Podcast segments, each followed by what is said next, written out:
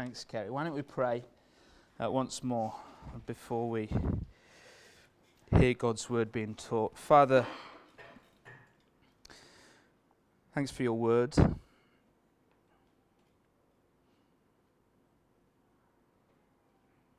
Father, pray for our own hearts now. That whatever uh, could be trying to uh, take control, trying to vie for competition, pray that you'd stop. You'd stop what's going on, uh, that you'd help us to listen. Uh, you'd help us then to uh, receive the word. You'd help us then to act uh, upon it.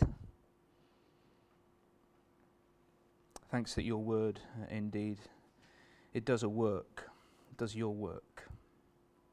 So help us to listen uh, to you today in Jesus' name. Amen.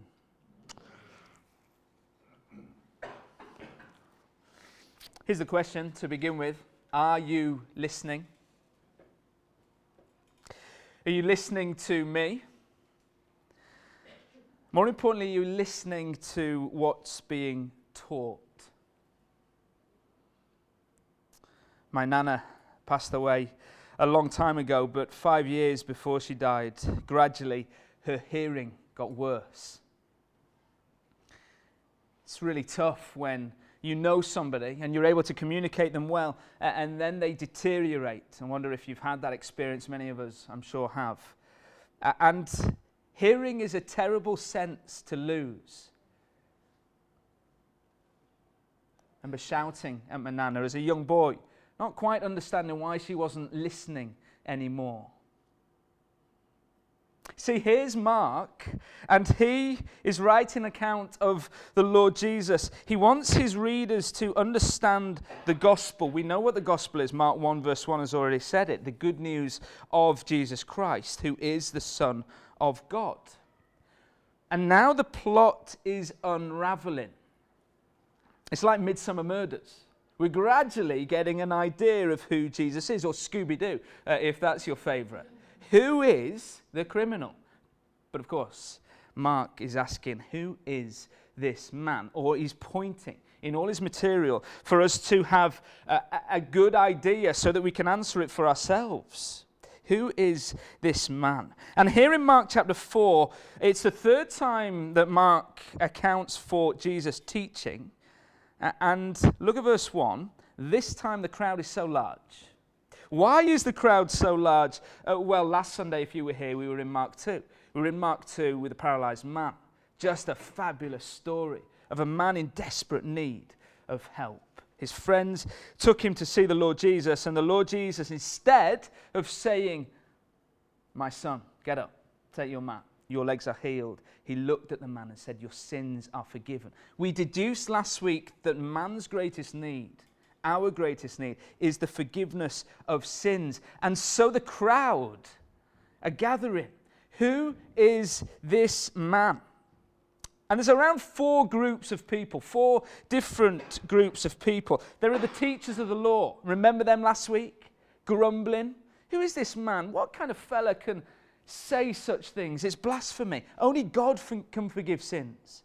And of course, Mark wants us to understand yeah, yeah, Jesus is God. Jesus is the God man. So the teachers of the law, they're following him from Galilee and also some from Jerusalem. They've heard about him. There are those who are sick, those who have disease, those who have heard that this man is a miracle man. Let's go and see Jesus. If he can help, I want to see him. And then I guess there's a third group, the Messiah group is perhaps. Who is this man we've heard? And could he be the long awaited Messiah? Could this actually be the man that we've waited, what, 400 years for since the last conversation about him is recorded? Uh, in God's word? Could this man be him, sent from God, the one who's going to save his people? And then the fourth group, the disciples. And so Jesus, because there are so many people, he gets out onto the lake on a boat and begins to teach them. They're stood on the shoreline, and Jesus is in a boat. Can you imagine the scene? Can you picture it? I had the joy and the pleasure of uh, being uh, in Israel. Uh, we went for a boat trip on Lake Galilee, Kerry and I, uh, a few other people too. And we just tried to picture this. Really hard still even being there. It was monumental. It was magnificent on the boat and the waves, and you think, wow, Jesus walked here. Wow, Jesus maybe stood just there. And you got a good picture, but to be amongst the crowd, to see this man, a very ordinary looking man, and off he went teaching. And he taught in parables. I wonder why Mark records this one. See in verse 2? He taught them many things by parables. We're going to do a little series in the summer on parables. But Jesus taught many things by parables. Mark wants us to grasp this one. There's something that Mark has in mind. Of course, Mark doesn't include every parable that Jesus ever taught, selected because he's trying to help the picture build up to reveal who this man is. So, this has something to do with Jesus' identity and what he's able to do, what he's able to bring. Three things uh, that we're going to look at um, this afternoon. We're going to look at the parable, going to try and understand or, or actually see the parable, read the parable again and understand the parable we're going to look a little bit at the reason for parables. There's a tricky few verses uh, in the middle of there. I wonder if you pick them up. We're going to look at them, see what on earth um, Jesus means by teaching in parables. And thirdly, we're going to look at the meaning of the parable. So you've got the story, the actual parable itself, and then you've got the reason that Jesus taught all parables, and then you've got the meaning of the parables. Uh, com- coming up um, at the end. So let's look at the parable. What is a parable? It's a story. Don't we all love stories? From the tortoise and the hare, from the hobbit. Those stories at the end of the 10 o'clock news, most of them um, ridiculous. I don't know. Perhaps they just, with all the bad news that comes in, we finish uh, on a good note. So, the newsreader, here's Bouncer. Look at him, a brown Labrador, found a thousand miles away from his home. He jumped on a freight train. His owners thought they would never see him again, and here they are reunited with him. We love a story. Parables are stories that have meanings. So here's the parable of the sower, or perhaps the seed, or perhaps the different types of soil. Let's look at these three different things. Is it about the sower, or the farmer sows the word, sows the seed. Is it about the seed? What is the seed? Well, it's about the good news of Jesus, how we're to be careful uh, with it, perhaps. Or what about the soil, the emphasis on how people receive what they hear? And I guess here's the key the soil receives the seed that the sower sows. The soil receives the seed that the sower sows. I didn't say that quite right, did I? The soil receives the seed that the sower sows.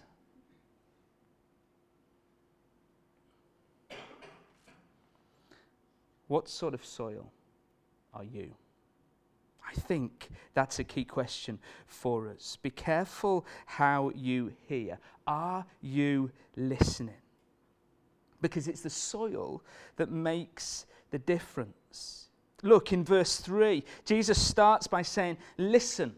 He's like a coach, a sports coach that gathers his team together. Maybe at half time we're 2 0 down. He gathers them together and he's going, Hey, listen up. Come on. Hey, Billy, stop it. Listen up. Listen up. Come on. Listen up. Listen to me. Verse 9 those who have ears to hear. Look at verse 12 ever hearing. Verse 15 as soon as they hear it. Verse 16 they hear the word. Verse 18 hear the word. Verse 20 hear the word. So perhaps the parable is more about the soil, how the soil receives the seed that the sower sows. And how are we to receive? We're to listen, we're to hear, and we're to act. So there's the parable. Can you imagine the story, the farmer, as he sows his seed? as he puts his hand in the bag that was tied round his waist and scatters the seed far and wide. Then some falls along the path. Look, birds came.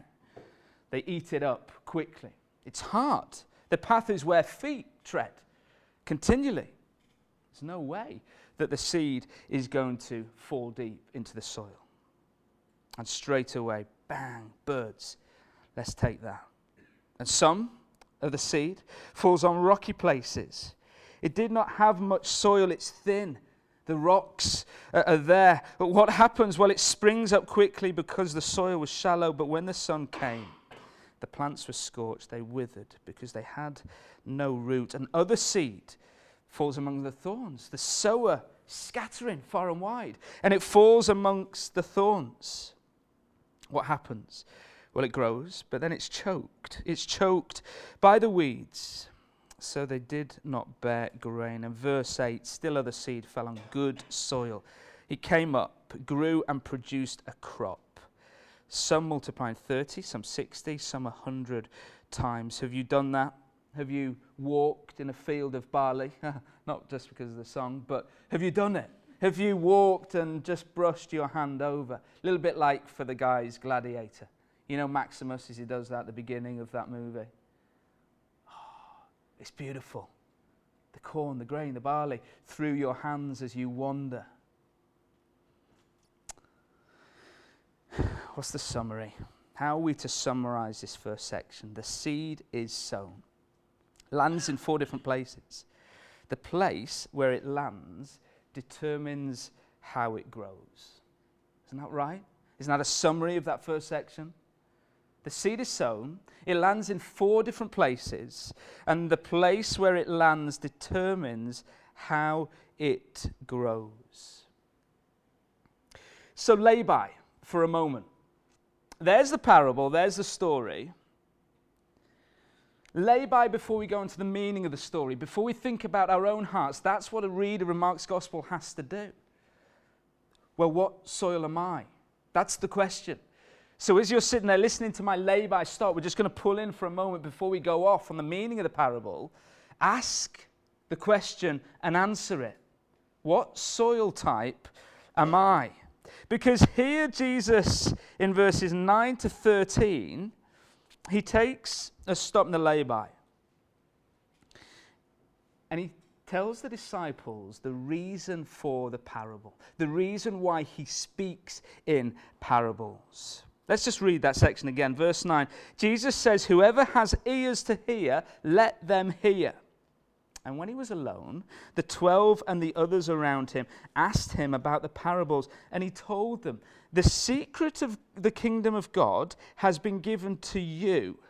But to those on the outside, everything is said in parables, so that they may be ever seeing but never perceiving, and ever hearing but never understanding.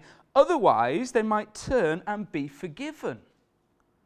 Then Jesus said to them, Don't you understand this parable? How then will you understand any parable? So, why does Jesus speak in parables? I wonder what your answer would be to that question. Because here's what I thought it was for a long time. In fact, before about three days ago, when I've read this parable again and gone, What? Really? Now, I, I know I've read this before and I know I've kind of done a little bit of work on this, but, but really? Because I thought Jesus told parables to make something easier to understand. I thought that Jesus told parables to break an idea down and by using visual contextual illustrations. Like a farmer sowing his seed because that's what he used to do. They didn't have combines and tractors and sowers, fertilizers, and that kind of thing. I thought Jesus told parables because they were great illustrations, like every good preacher should do. Don't parables make everything true and obvious? In fact, aren't parables really great for teaching children? None of the above. None of the above. Look what Jesus is doing. He quotes from Isaiah. He quotes from a time when he gives, God gives the prophet Isaiah a message of judgment to his people. There was no message of good news from Isaiah to the people. There was no message of repent and believe from Isaiah. Isaiah's message was this will happen to you, judgment, because of you, because of how you've treated God. And so you see why Jesus tells parables. Listen, they may be ever seeing but never perceiving, and ever hearing but never understanding.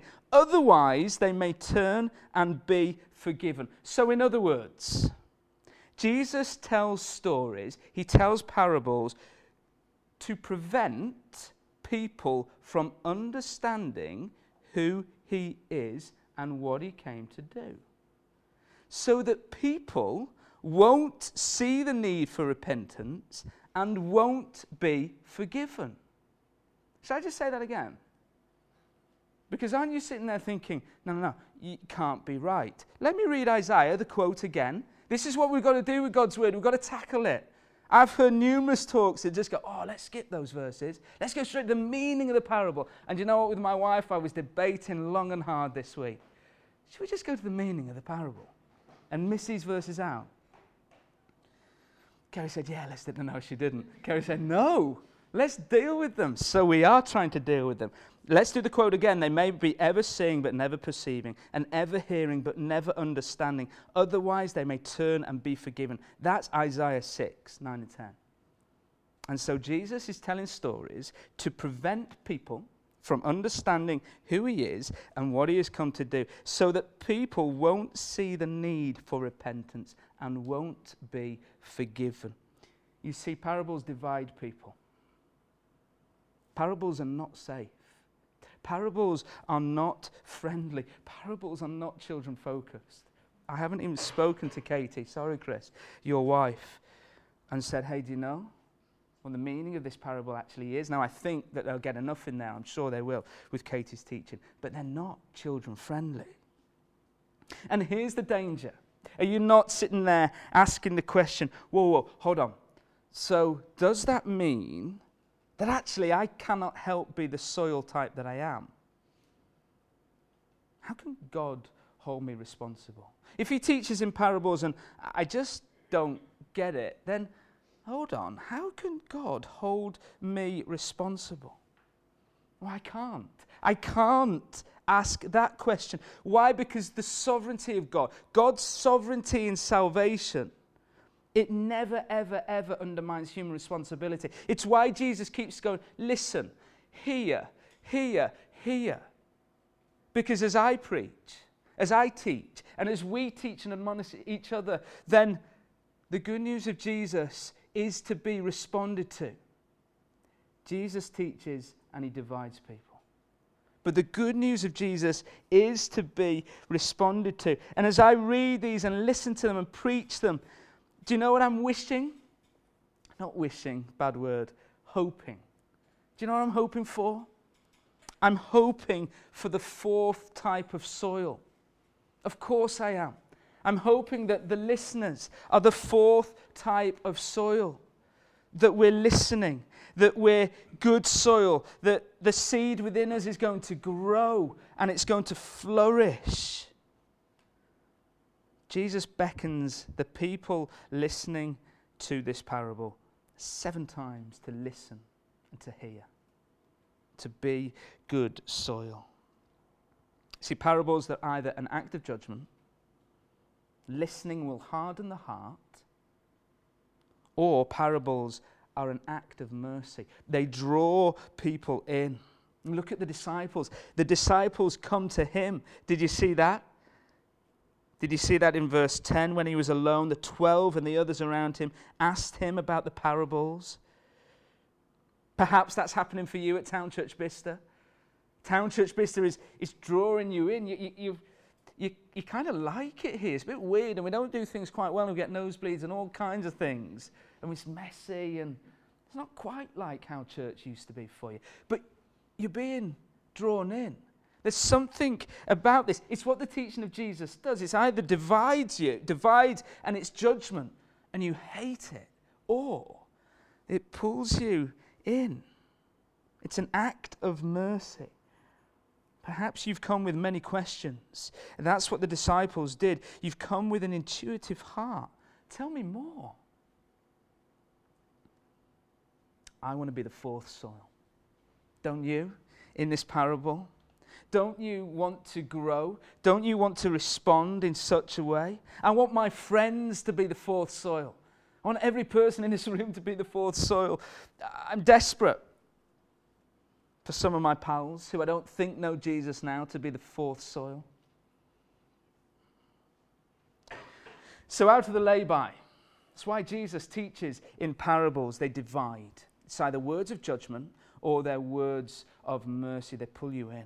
They pull you in. And that's our prayer. Let's go to verse 14 and the meaning of the parable. And so he's saying to his disciples, understand this, because to you the word of God has been given. To you, the secret of the kingdom, he says. To you, I'll help you understand this. So let's be like the disciples, that we would sit and go, Lord, come on, teach me then. Teach me the secrets of the kingdom of God. Teach me something of you. Open my eyes. Help me to hear you. Help me to listen to you. That's the prayer for the final part uh, of this parable. Look at verse 14. I'll read this section again. The farmer sows the word. Some people are like seed along the path where the word is sown. As soon as they hear it, Satan comes and takes away the word that was sown in them. Others, like seeds sown on rocky places, hear the word and at once receive it with joy. But since they have no root, they last only a short time. And when trouble or persecution comes because of the word, they quickly fall away. And still others, like seeds sown among thorns, hear the word, but the worries of this life, the deceitfulness of wealth, and the desires for other things come in and choke the word, making it unfruitful and others, like seed sown on good soil, hear the word, accept it, and produce a crop some 30, 60, some 100 times what was sown. Let's look at the four soils quickly. Well, in fact, the first one, path, we looked at it before, but let's try and drive through the application for us. The path is not soil. There's not even any root. The seed falls along the path. The word is sown, the word is taught, it's heard, but what happens? The birds come and eat it. It cannot germinate, it cannot grow. The path is hard. It's the hard heart that doesn't want anything to do with God's word. It's Satan snatching it quickly away. I remember a few years ago going to see a couple of mates from university. We hadn't been in touch for a long time. I was doing something uh, where they now live in Shrewsbury. Bertie and Louis, hope one day they'll hear, uh, listen to this talk maybe. And we sat, uh, and they were quizzing me a little bit. What do you do, Lanks? What, what's your job entail of now? And I work for an organisation called Christians in Sport. Uh, and we talked a little bit about what we did, and, and, and they were quizzing me, what do you exist for an organisation like that? And I said, to tell sports people about Jesus and help those who are Christians to tell others about Jesus. And they looked at me. You know what Bertie said? Lanks, I'll never forget it. It's like you're speaking another language. See, the word was sown, just a quick one. But I, I just help sports people understand who Jesus is and then tell, help other Christian sports people tell others about Jesus. And the word was sown. And before it could take any root, snatched away. It's like you're talking, uh, speaking another language. Do you know people like that? Of course you do. I'm sure you do in the workplace. Neighbours. Can't take any such root. What about the rocky places? Well, it says there they receive it with joy. Look at verse 16. They hear the word and at once receive it with joy. But since they have no root, they last only a short time. And when trouble or persecution comes because of the word, they quickly fall away. Do you know others like that? I think for me in my work doing sports camps in the summer for young people, we see this every summer. There's joy on receiving the word. Yes, I want to become a Christian.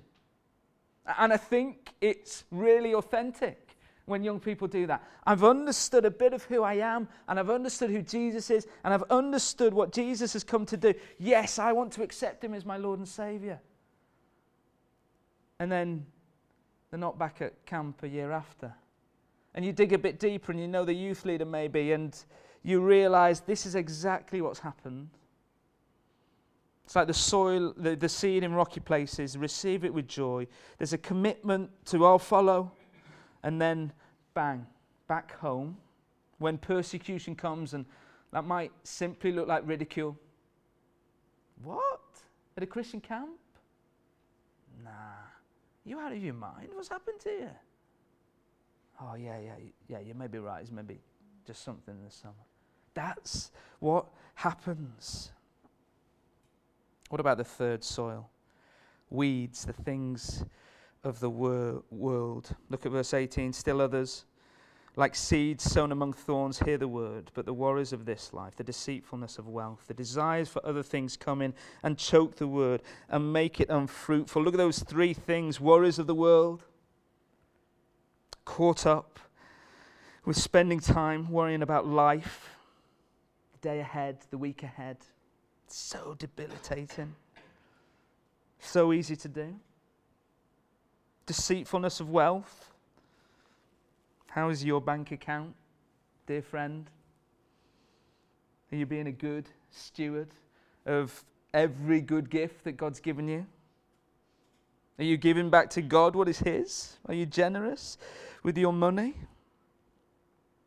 See the warning sign from Jesus. What about the desires for other things, competing gods? Good counterfeits for God. Popularity, perhaps. Beauty. Success.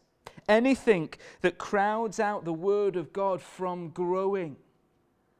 What soil are you? And then look at verse 20. Look at the good soil. Receive and accept the Word. Can the question be are we all three soils? All four soils? Maybe not the first one, but can I be soil two, three, and four? And at times, perhaps, yeah. At times. But here's the key difference it is that in the original language, the, the verb here, then it can be past or progressive. And three occasions, the word here, it's like heard, heard, heard in the first three soils. They heard it, and it ended, and it finished. And this is what happened there was a little bit of growth and then stop.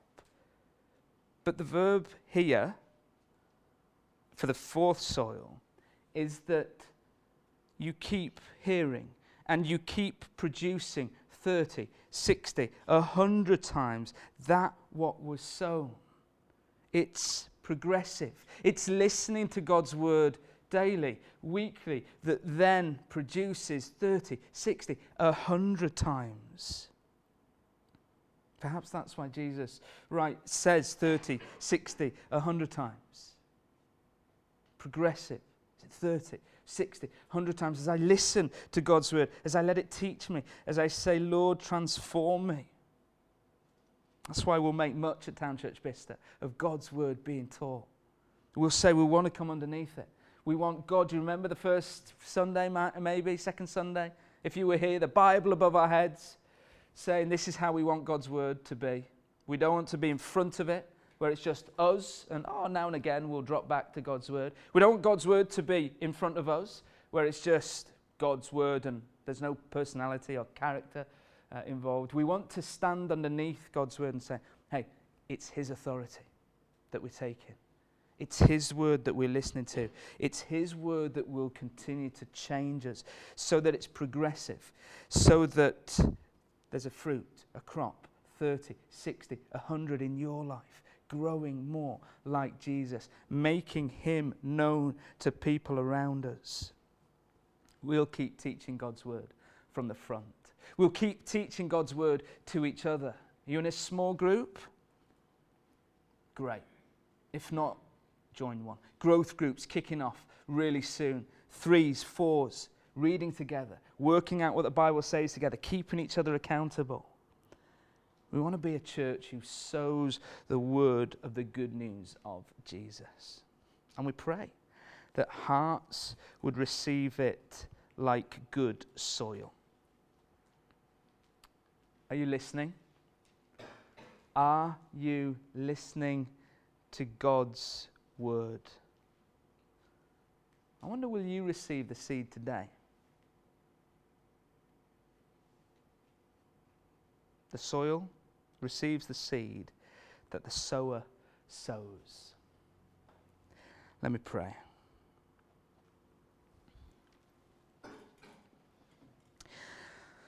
Father, confess.